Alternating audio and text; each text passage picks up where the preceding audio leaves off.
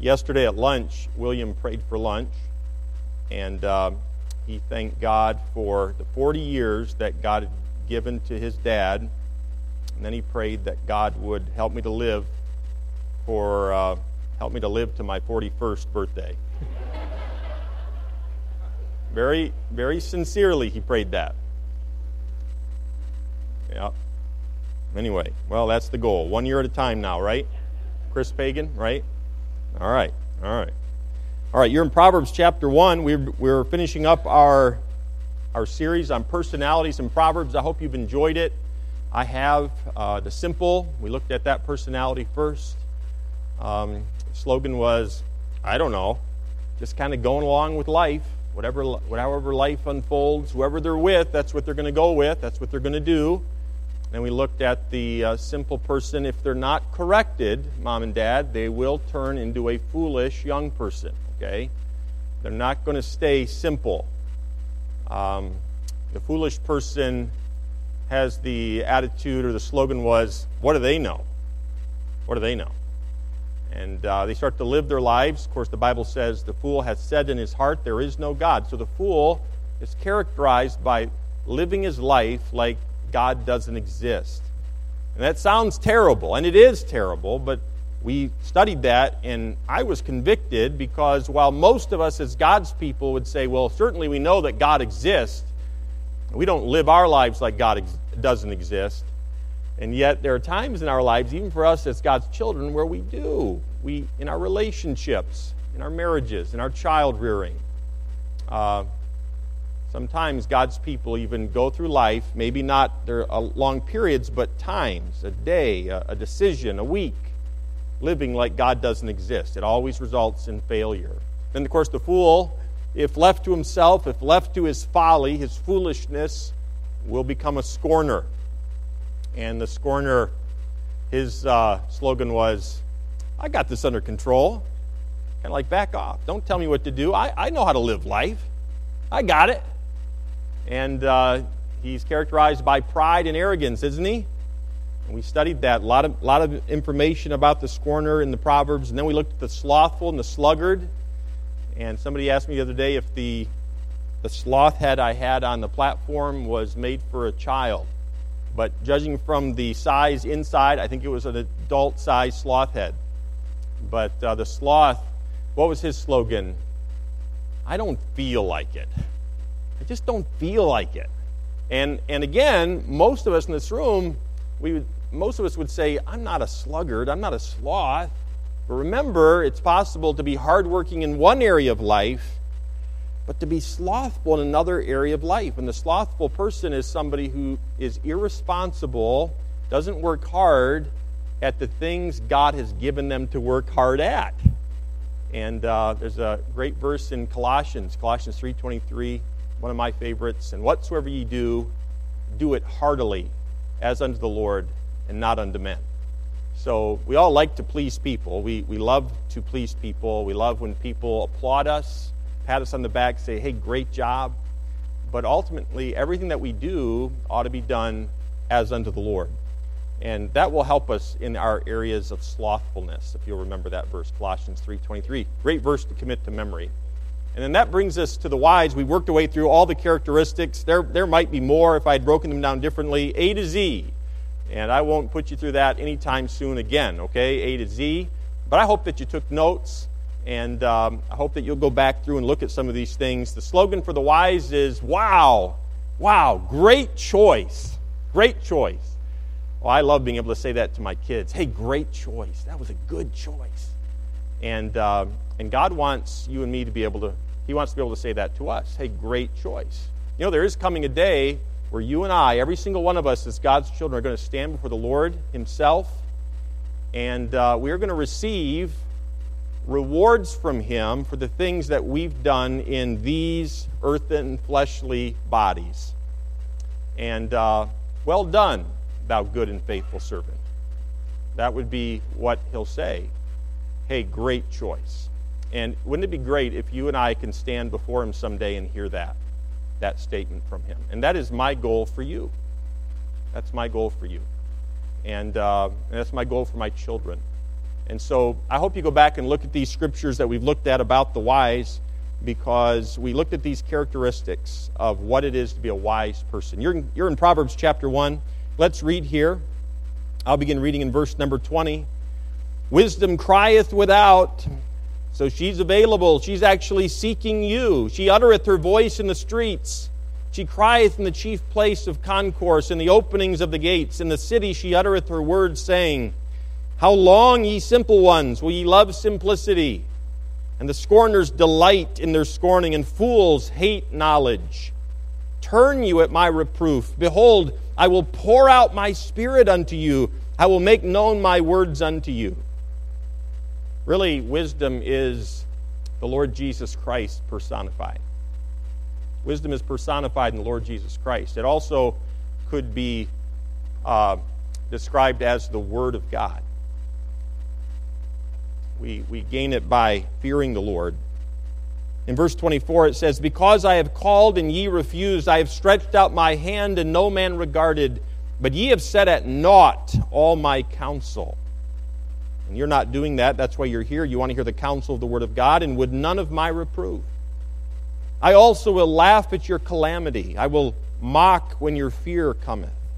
When your fear cometh as desolation, and your destruction cometh as a whirlwind, when distress and anguish cometh upon you, then shall they call upon me, but I will not answer. They shall seek me early, but they shall not find me. For that they hated knowledge and did not choose the fear of the Lord, they would none of my counsel. They despised all my reproof. Therefore shall they eat of the fruit of their own way and be filled with their own devices. For the turning away of the simple shall slay them, and the prosperity of fools shall destroy them. But whoso hearkeneth unto me, wisdom, shall dwell safely, and shall be quiet from fear of evil. Let's pray. Heavenly Father, help us now as we make some application. We look at some scripture tonight. Father, I pray that your Holy Spirit would enlighten our thinking. I pray that we would not think worldly. I pray that we would not think fleshly. Lord, I pray that we would think clearly and biblically and in truth and honestly. Father, lead us in the path of wisdom, I pray. For your glory and for our good, I ask these things, and in Christ's name, amen. So let's jump right in. We're going to look right at Roman numeral numbers number six, conclusions. And there are a number of conclusions I'd like to make here as we draw the, our study to, a, to an end. Letter A, we'll look at our lives. We'll look at our lives. There are two areas spoken about heavily concerning the wise, and it's their pursuit of knowledge and truth. Okay, this is not, yeah, conclusions, Roman numeral it's all right. Maybe I can, can I go back and get there? Yep. All right. Godly wisdom.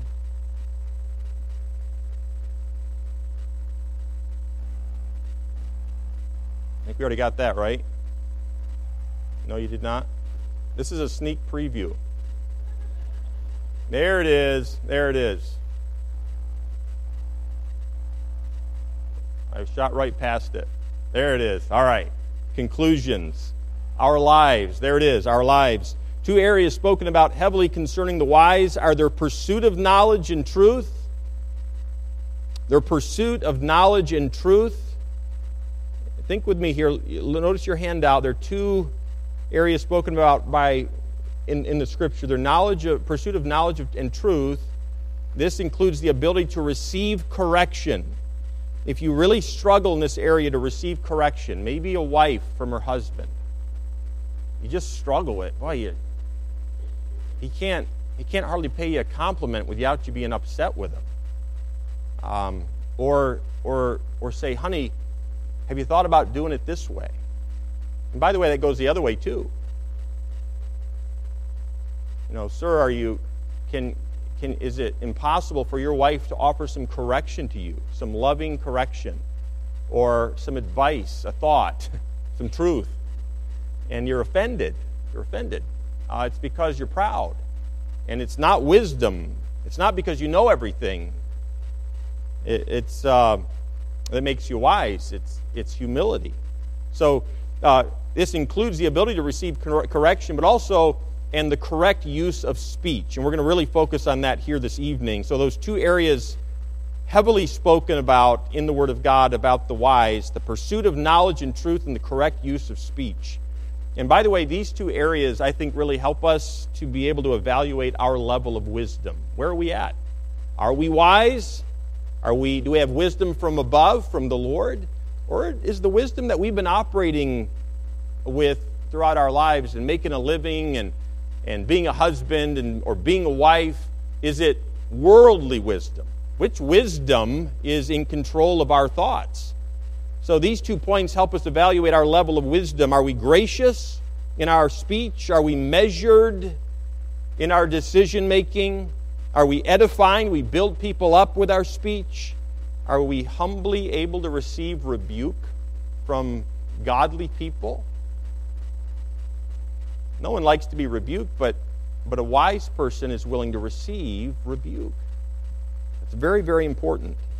It, it, and if we are, we are on the path to wisdom. If, if you can, if you're gracious and you're measured in your decision making and you are edifying in your speech and you're humbly able to receive rebuke, you're on the way to wisdom. You're on the right path. Uh, letter B, in life. Letter B, in life. there, it, there it is. Letter B. Let me ask you this, though, before we, we look at this. Are you on the path to wisdom? Are you? What do you think? You don't have to answer me, but I want you to answer yourself. Are you on the path of wisdom? As we've gone through this study, have you found yourself thinking, I'm a, I'm a simpleton? It's okay if you are. We're all born in this world that way. Maybe you thought, you know what, I'm a, I've been a fool. I've played the fool.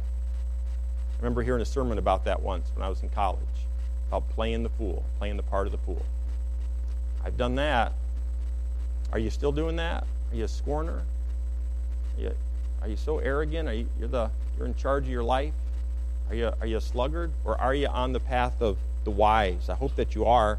Letter B, in life, we start simple and we gain wisdom through the Word of God as we fear God and get to know Him and how He runs the world. Now, here it comes three stages of wisdom.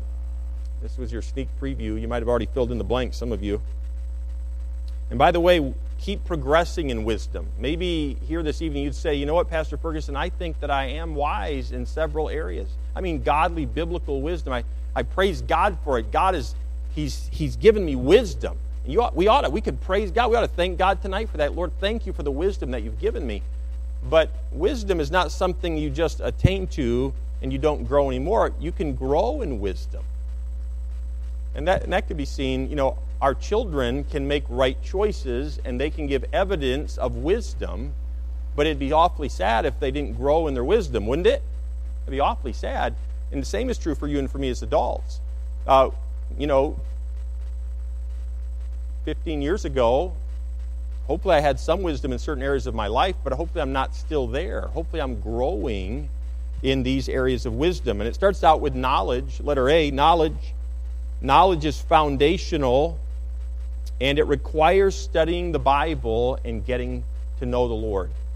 Uh, knowing the facts, knowing the facts of the Word of God. This is why, by the way, Sunday school is so important. This is why, by the way, uh, a program like Awana, where we're memorize, our children are memorizing Scripture and hiding God's Word in their hearts, is so, so important. Now, just memorizing verses to pass a book and just attending Sunday school throughout a child's life is not going to be enough for that child to be wise, okay? But you can't be wise without having the knowledge. You have to have some knowledge, some basic, some uh, basic understanding of the Word of God. It's absolutely imperative. So, moms and dads, we ought to be teaching our children in the homes. We ought to be talking. Deuteronomy, I believe, is it talks about this, where we're talking to our children regularly about the Word of God. Um, you know, especially with us with younger children, when we see it something, a wow moment, um, we look and there's a beautiful sunset, or maybe, hey, everybody stop and look, and who can find the Big Dipper? you know, and there they're they're all looking, or look at that, what's that? And I don't know what half of it is, but you know what? I know who made it. And it's amazing and it's incredible, and God is so powerful. He is more powerful. He is all powerful. Talk to your children about your children of children's, your children about God. Talk to them about God. There needs to be a basis for, for wisdom, and knowledge is that. Understanding. And there's a progression here. It starts out with knowledge. You got to know portions of Scripture, but then understanding, and this is transitional. Knowledge is foundational, understanding is transitional. Begin to know the meaning of facts. Understand its significance in the Word of God, its relevance, how it applies to our lives and relationship, our relationships. So it starts out with knowledge and then understanding, and then wisdom uh, is the third part of this the three stages of wisdom knowledge, understanding, and wisdom. Wisdom is practical. It's knowing what to do with the knowledge that I have. It's knowing how to apply. It's knowing how to apply. Train up your train up your train up a child in the way he should go, that when he is old he'll not depart from it. Okay, that's the knowledge. Okay, I, I can I can memorize that. I can but then there needs to be understanding. How does that, and then wisdom is ultimately the application of that. Or wives, submit yourselves unto your own husbands. So you know that some women have never heard that truth? They can't be wise in that area of life because they've never heard of it. Or maybe they've heard about submit, but in the wrong way. They don't know what it means. They don't know what, they don't know what it means biblically. And by the way, there are things that all of us don't know, aren't there? There are things I, I don't know. And so I need to be growing in wisdom. And how do I do that? Well, knowledge. I need to be continually searching the Word of God and growing in my knowledge of the Word of God, then my understanding of the Word of God, and then wisdom, the application of the Word of God in my life. So don't, don't settle for where you are. Now, you don't have to beat yourself up about where you are. I'm just terrible. I, I lack wisdom and I don't know anything. And you know, this is just who I am. Don't do that. Don't do that. Three stages of wisdom. Number two, three areas of life. Three areas of life. Letter A, letter A, knowledge, or excuse me, aptitude. Aptitude. Aptitude. Aptitude is instruction, and maybe I should have just used these other words I put in your notes. Instruction. Learn what God says. It leads to more learning. It leads to more learning. Letter B, attitude. Attitude, that's your motivation. Be stirred by the truth. Trust in God's word. Attitude. Letter C, letter C, action. And this is, again, where wisdom is involved. Obedience. Obey the word of God. Just do it. Do what you know to be true in that situation you know, in the situation, you don't feel like doing what you know is true. In the marriage relationship, you don't feel like it at that moment. But wisdom, wisdom knows when, when we haven't done what is right and helps us get back on the right path. And by the way, sometimes wise people make mistakes. And it's only wisdom, by the grace of God, that He puts us back on the right path. So sometimes I've noticed when people make a mistake, they live in that mistake and they never move on and they're crippled by it. And I want you to know the devil wants you to do that. And you are giving him glory and not God glory by lounging about in self pity and defeat.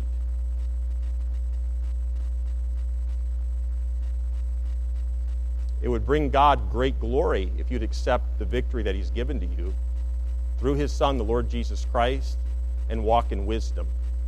And walk in wisdom. So, obedience. Obey the Word of God. It's not easy. No one said it was. Uh, number three, godly wisdom versus worldly wisdom. Now, I want you to take your Bibles, turn to James chapter 3. James chapter 3. We're going to spend a little bit of time in James chapter 3 because I think there's some wonderful principles here in the New Testament about wisdom. James chapter 3. And there's a wonderful com- a contrast or comparison in James chapter 3 between godly wisdom or wisdom that is from above and wisdom that is from beneath or worldly wisdom. Matthew Henry uh, wrote a little section on this, James chapter 3.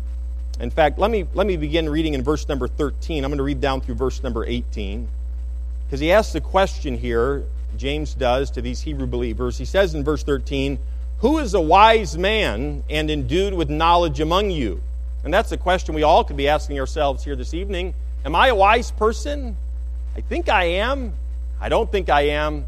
God, who is wise biblically and who is not wise? And here he asks it, Who is a wise man and endued with knowledge among you? Let him show out of a good conversation, that is both speech and living lifestyle, his works with meekness of wisdom. But if ye have bitter envying and strife in your hearts, glory not and lie not against the truth. This wisdom descendeth not from above, but is earthly, sensual, and devilish. For where envying and strife is, there is confusion in every evil work.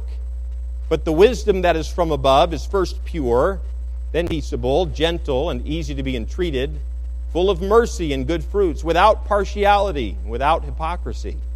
And the fruit of righteousness is sown in peace of them that make peace. Now, the question is who's a wise man? Who's a wise woman? Are you or are we living our lives under the direction of godly wisdom, wisdom that is from above, or are we living our lives based upon worldly wisdom, wisdom that is from below? Now look at verse 13 again, would you? Verse 13. Who is a wise man and endued with knowledge among you? Let him show out of a good conversation his works with meekness of wisdom. So, a truly wise man, this is what Matthew Henry writes a truly wise man is a very knowing man. So, he has knowledge. We talked about that already in your handout. He will not set up for the reputation of being wise without laying in a good stock of knowledge. So he's not just interested that other people think that he's wise. Isn't that nice? If other people think that we're wise, that's, that's great. People think we're wise. But a wise man isn't, he's not okay with that. He doesn't settle for what other people think about him. And he will not value himself merely upon knowing things. You know, some people just pursue knowledge. They know a little bit about this and a little bit about that, a little bit about everything, and they can be quite puffed up. But this man's not going to do that because he's a wise person.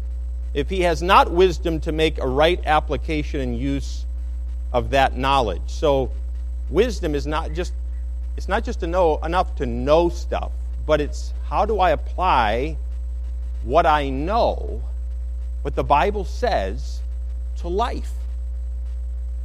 And a wise person knows how to apply what the Bible says to a circumstance in life, a real life circumstance.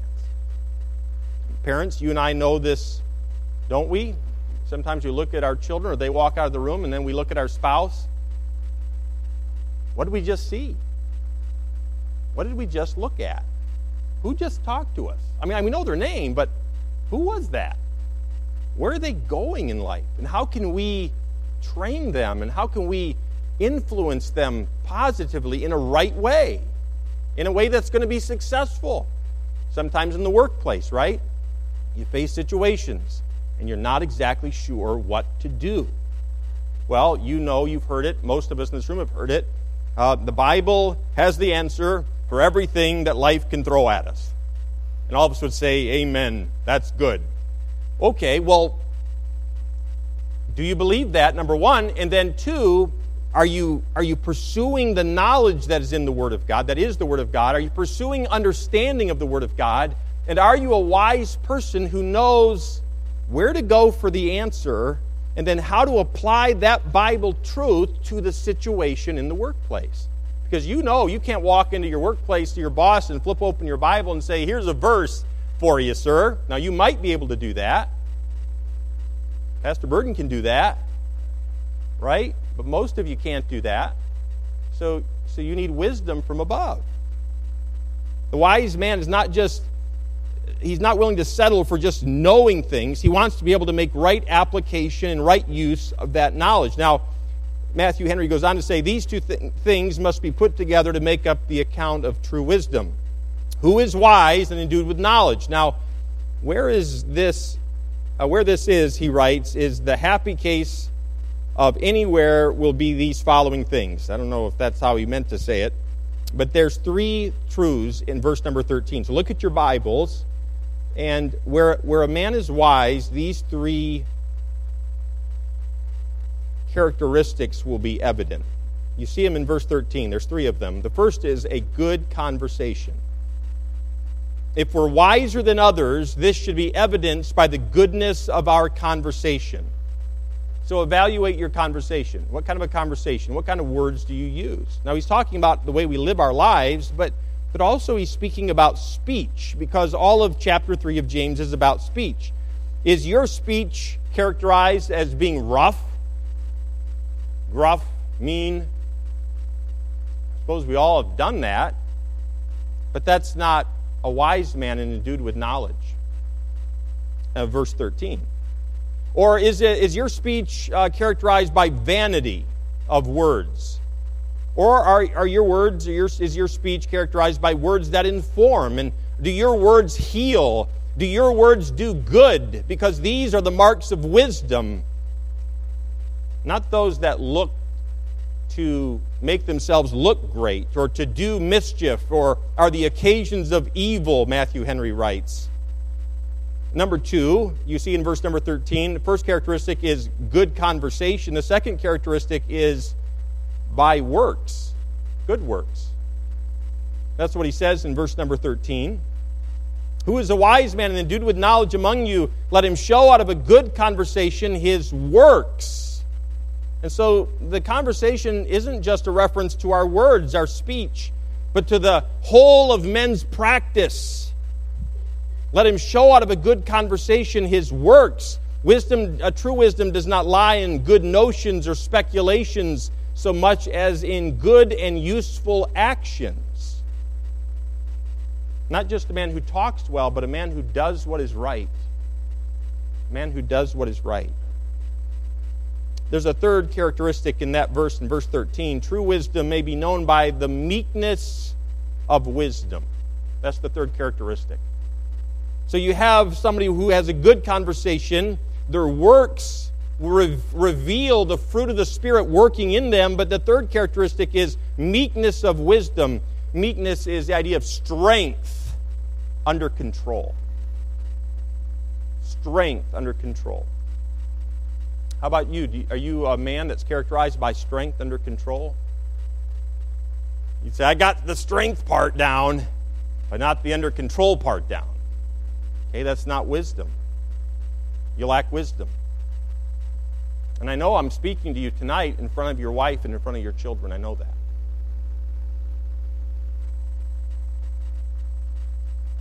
You're accountable. You do know that, don't you? Whether we live like we're accountable or act like we're accountable or not, every one of us as husbands are accountable. We're accountable to God, we're accountable to our spouse, we're accountable to our children. And there ought to be meekness of wisdom. It ought to be obvious.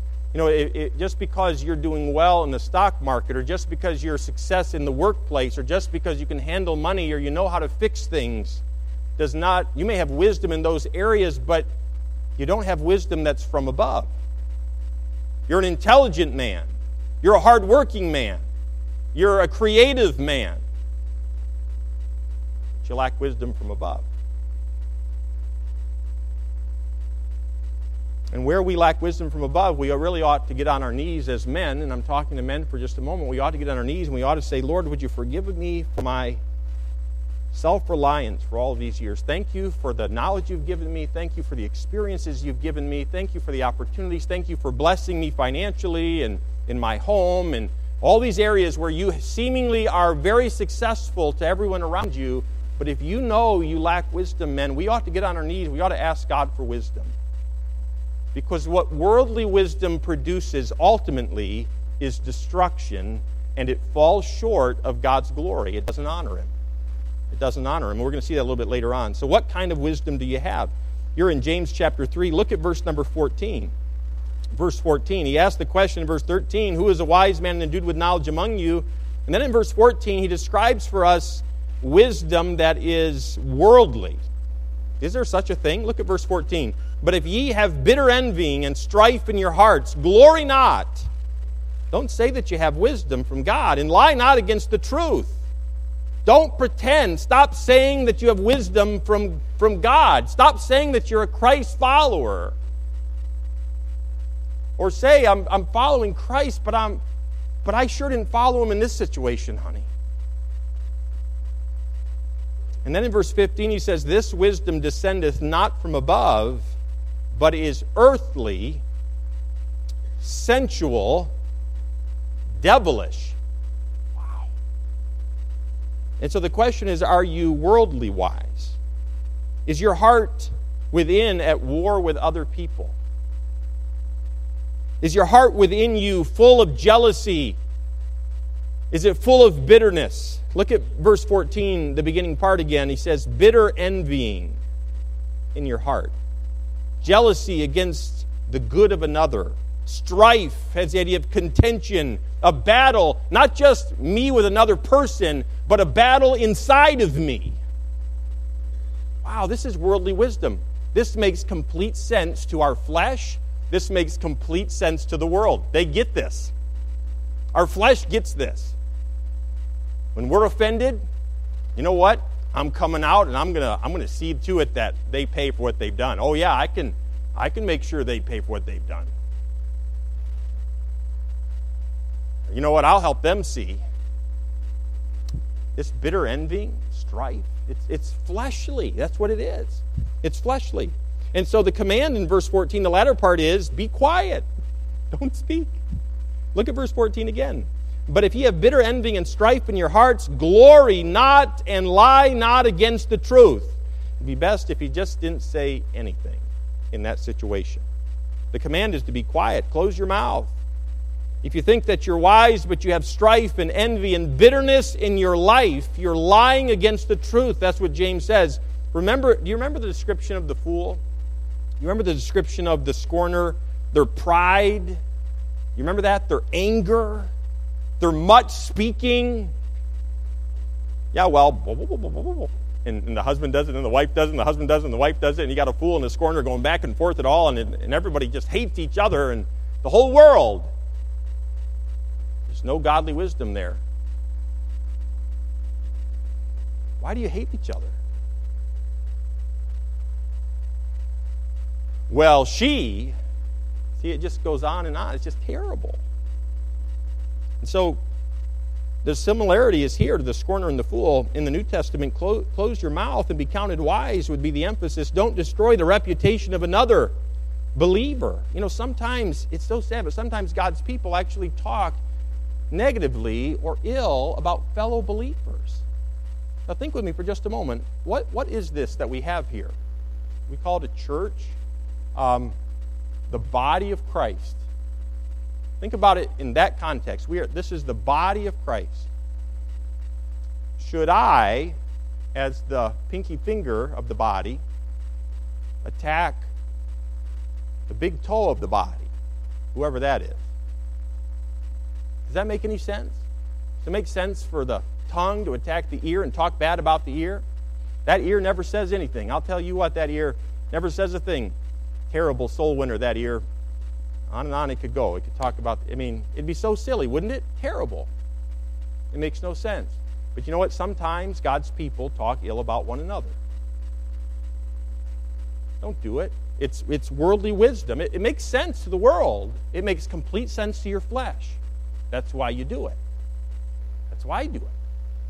But it does not come from God. It does not come from the Spirit of God. And so we all have to examine our hearts. Are our hearts full of peace and joy that radiate through meekness, or is it are our hearts characterized by, by turmoil and anger and bitterness and, and envy? What a contrast between verse 13, where he says, Let him show out of a good conversation his works with meekness of wisdom, strength under control.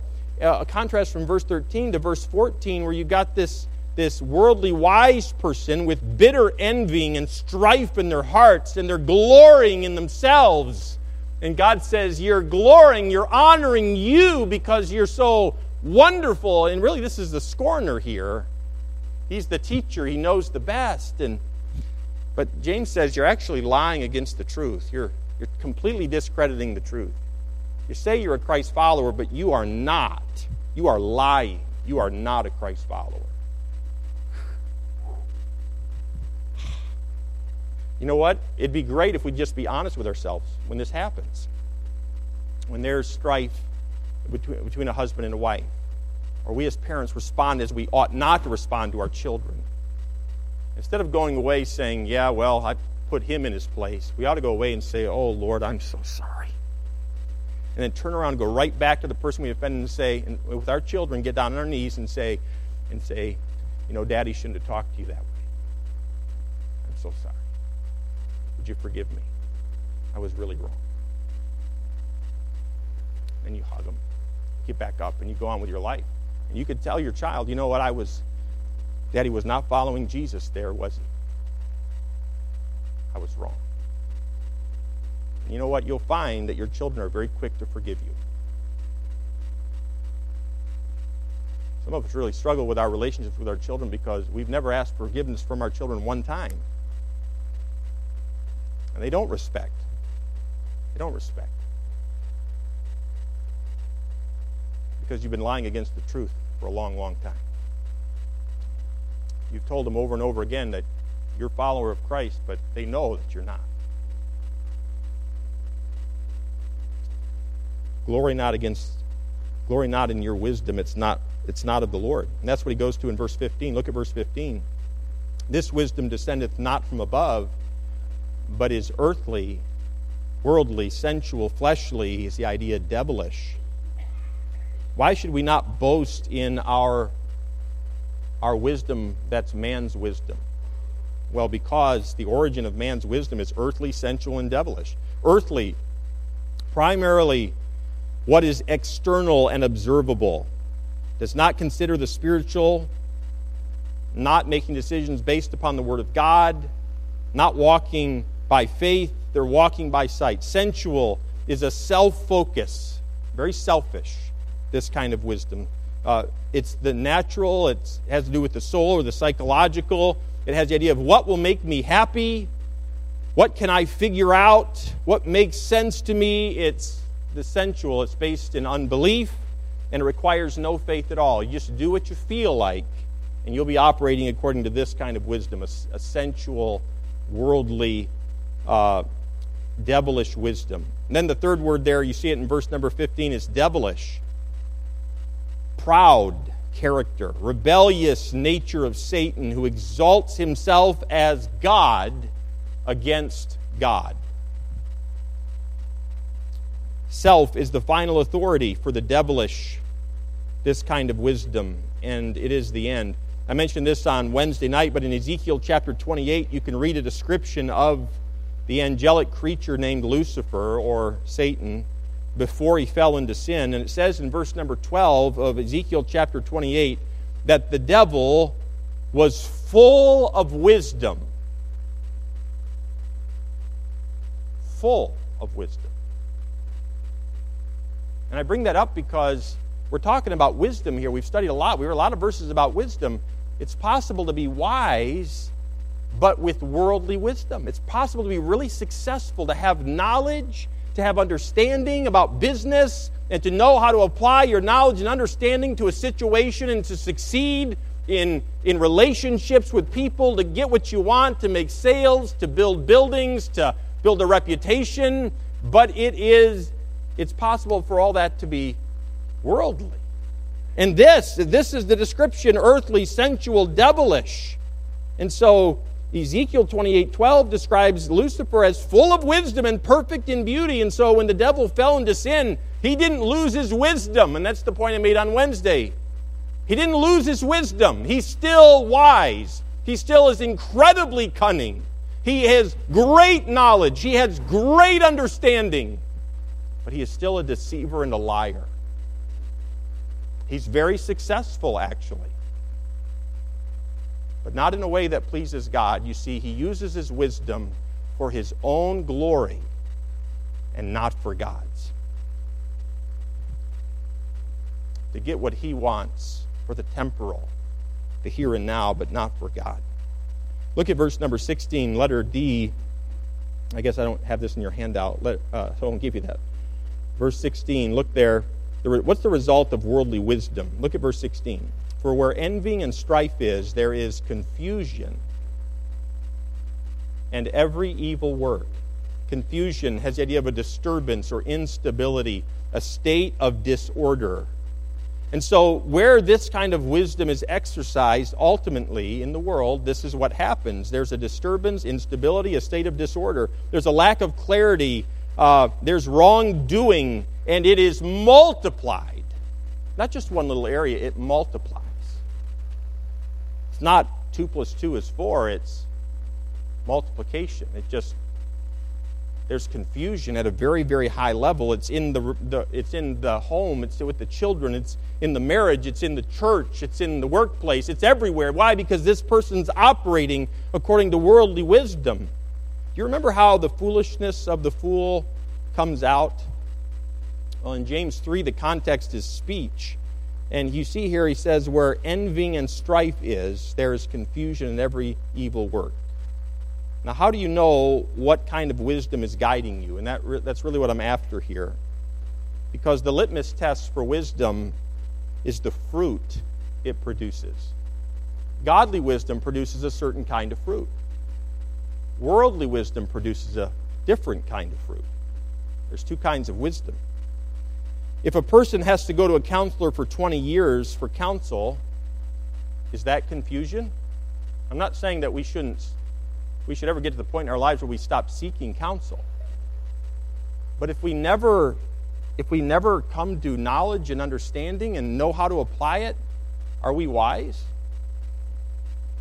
Confusion? Or are we confused? Are we wise or are we confused?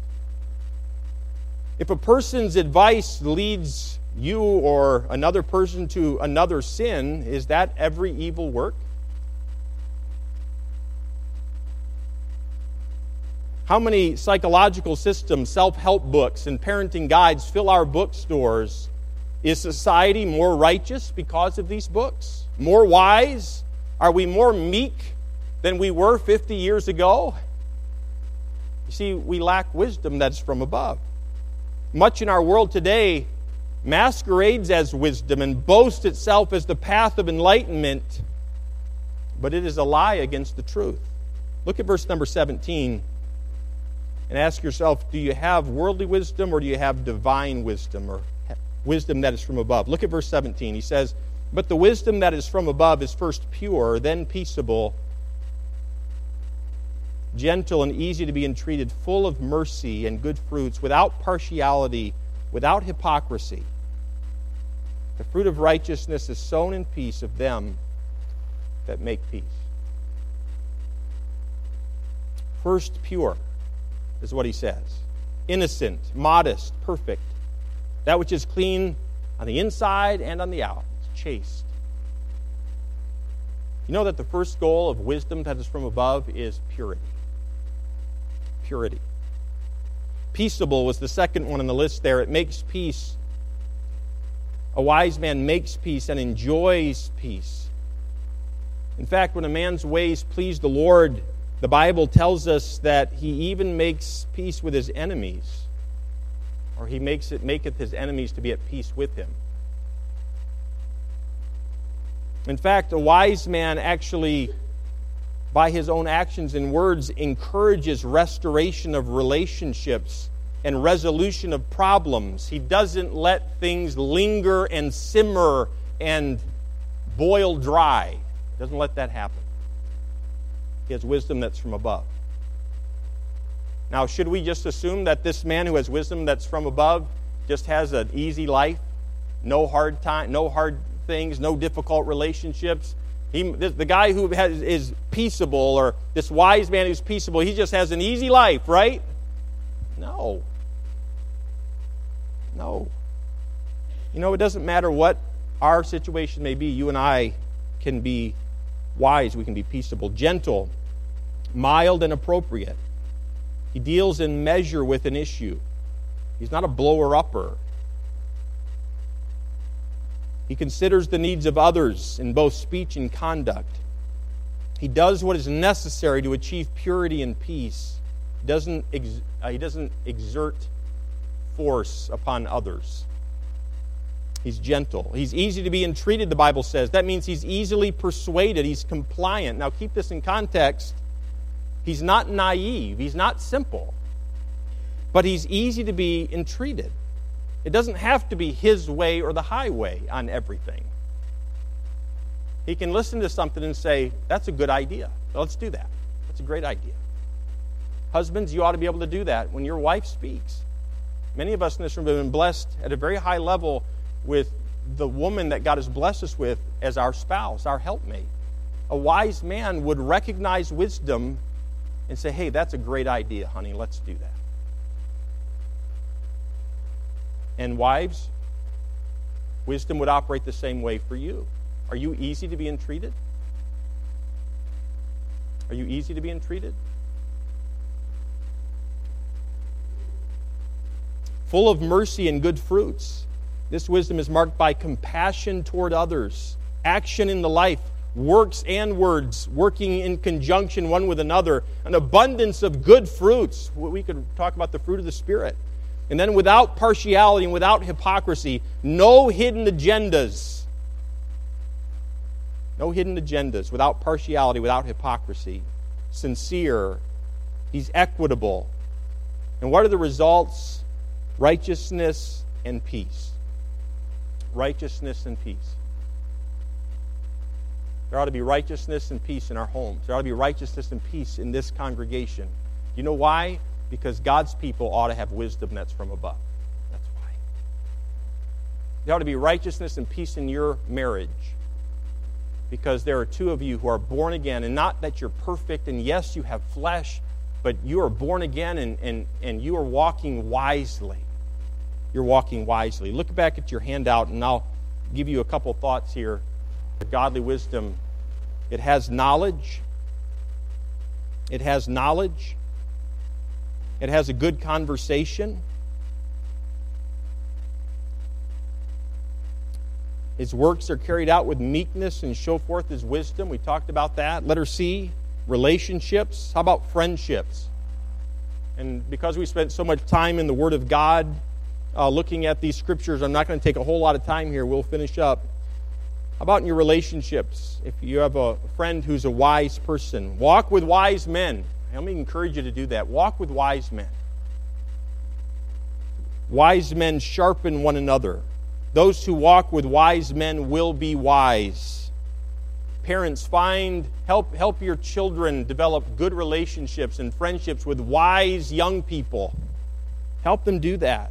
This is not only because of right influences and examples and associations, but also the freedom to honestly and meekly correct one another in areas of weakness. Iron sharpening iron. Uh, number two, dating. Dating. Not many of you are dating, but there are some. There are some. Yeah, I see you. Dating. Pray seriously concerning marriage. I won't ask you to stand. Pray seriously concerning marriage. A prudent wife is from the Lord. A prudent wife is from the Lord. And some of you, you're not dating now, but you're going to be dating. Make it a goal of yours. Lord, help me to be a prudent wife. You might say, oh, what, what did the pastor say about being a prudent It had something to do with wisdom, being wise. I don't know it all, but you know this. You have a basis, you have a starting point. You know God's pleased with it. I want to be a prudent wife, you might say, if you're a young lady. Be a prudent wife. God is the one who gives a virtuous husband or a wife to a person. This person may or may not be the one that you're going to marry, but cultivate the friendship as described, as we've studied, and, and seek God's leading in your relationship. Number three, work in church. Work in church. Some of you oversee other individuals in the workplace, or you oversee people within church ministries. This is important. If you see someone who has wisdom, put them in a position of authority. Put them in a position of authority. Put them in a position of leadership. Put them in a position of honor. Honor them. It's a good thing to do. The wise will make a great leader or make, uh, make a great counselor. That is, they, might, they could sit on a council. Do you want them making decisions within the church or in the workplace? They'd be a great teacher. Don't be threatened by their wisdom.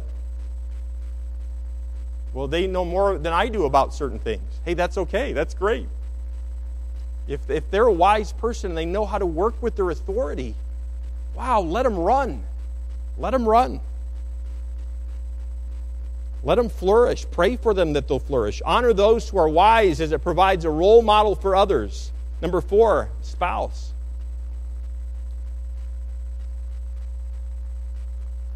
Mr. Chapman, can you help me out? There we go, spouse. Number four, encourage, communicate, and seek their counsel. Now, I misspelled that word. You, get, you can respell that, counsel.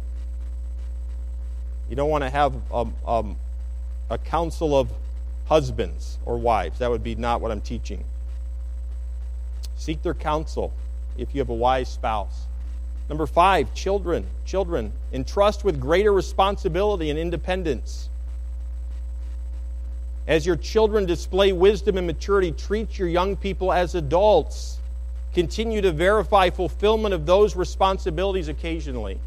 Just because your child seems to go through a growth spurt of wisdom and they start doing great, don't do this. Well, honey, we did a great job. He's going to make a good husband someday. Not necessarily. You still have a responsibility to train him up.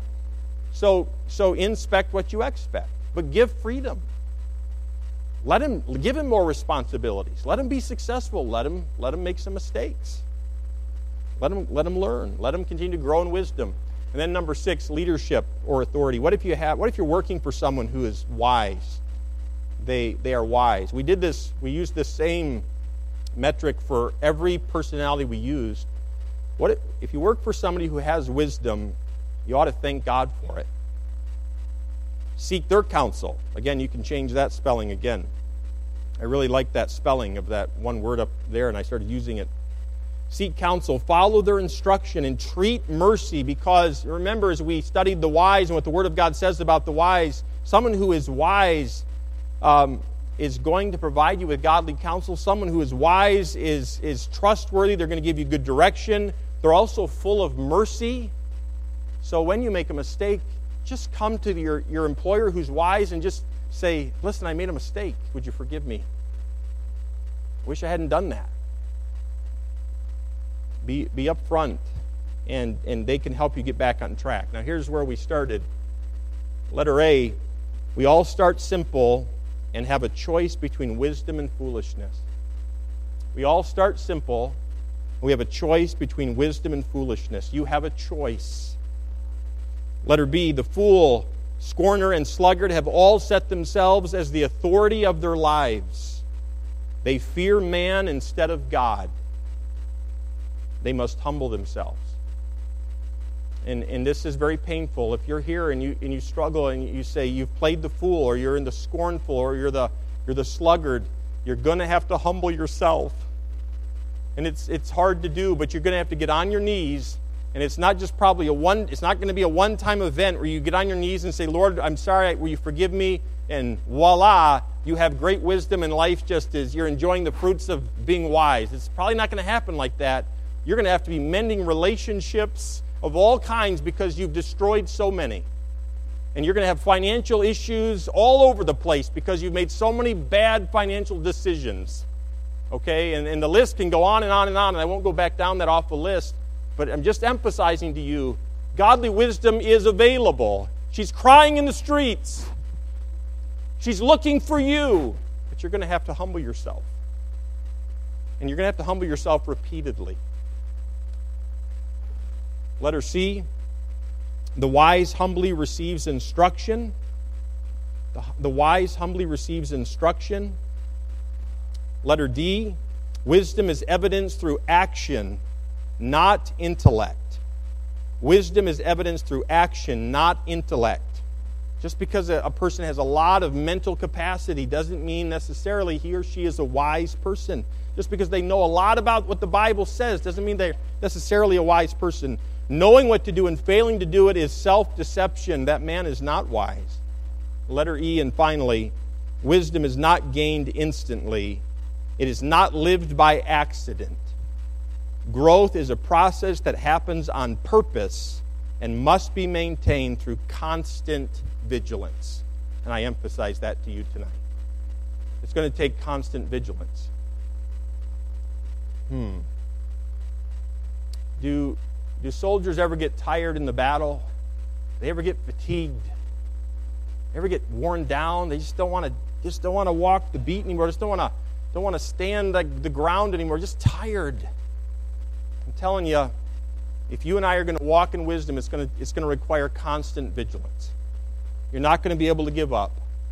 Because the moment you do, the moment you set your, your, your armor aside, your weapons aside that God has given to you, the devil is going to be right there waiting to get a foothold in your life. And so be wise. Be wise. If any man lack wisdom, let him ask of God that giveth to all men liberally and upbraideth not, and it shall be given him. Pray for it. Let's pray. Dear Heavenly Father, bless us as we go from this place tonight.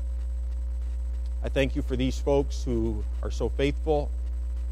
Lord, thank you for them and how they continue to fight the battle that you've put before them to stand against the evil one. Lord, some of us are tired. Some of us are under attack. Some of us, everything is smooth sailing right now. But Lord, each one of us need wisdom, and we need to keep growing in wisdom. So, Father, give us strength for the battle. I pray that we would humble ourselves as church members of Trinity Baptist.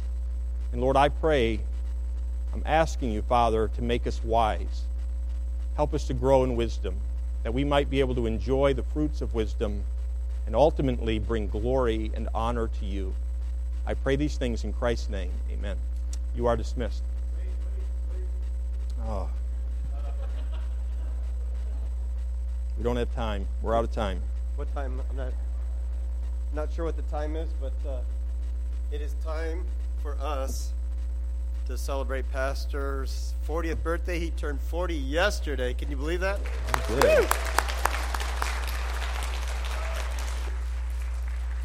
He doesn't look a day older. I don't believe it. So uh, he claims his birthday was yesterday. He's turning 40, so let's all sing happy birthday. Mm. Happy birthday to you. Happy birthday to you. Happy birthday, Pastor Ferguson. Happy birthday to you. I know we were told as a staff, he pointed at his birthday like three times. He mentioned it last Sunday night and tonight again. He did not want to celebrate his birthday. It was he said, "No, seriously, we don't have to do anything for my birthday." Uh, so obviously, he wanted us to celebrate his birthday, I believe.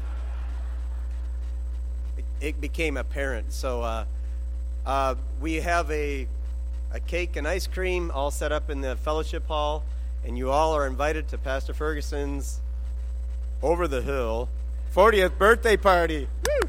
So make your way down.